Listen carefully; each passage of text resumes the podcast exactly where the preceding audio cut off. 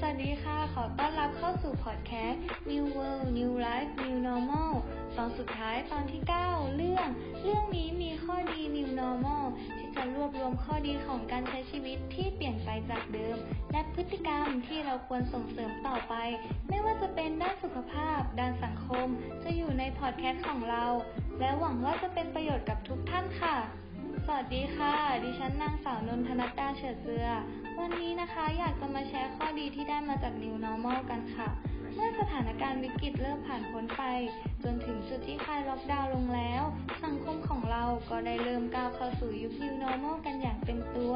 ซึ่งส่งผลให้การใช้ชีวิตของเราเปลี่ยนไปอย่างชัดเจนส่วนหนึ่งเป็นเพราะวิกฤตในครั้งนี้ได้ให้เรามีสติกันมากขึ้นมีความเห็นใจกันมากขึ้นและพร้อมรับการเปลี่ยนแปลงได้รวดเร็วขึ้นค่ะวันนี้เราจะพาคุณไปพบกับข้อดีของ New Normal กันค่ะ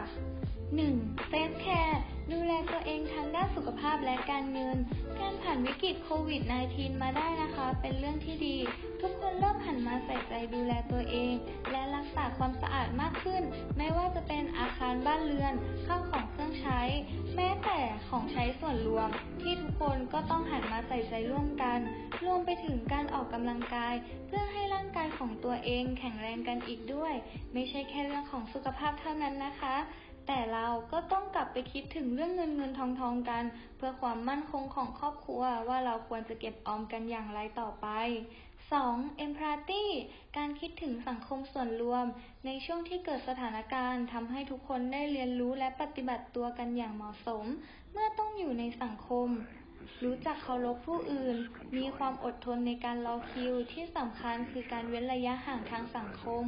ซึ่งเป็นการเว้นระยะห่างที่ไม่ใช่แค่ป้องกันตัวเองให้ปลอดภัย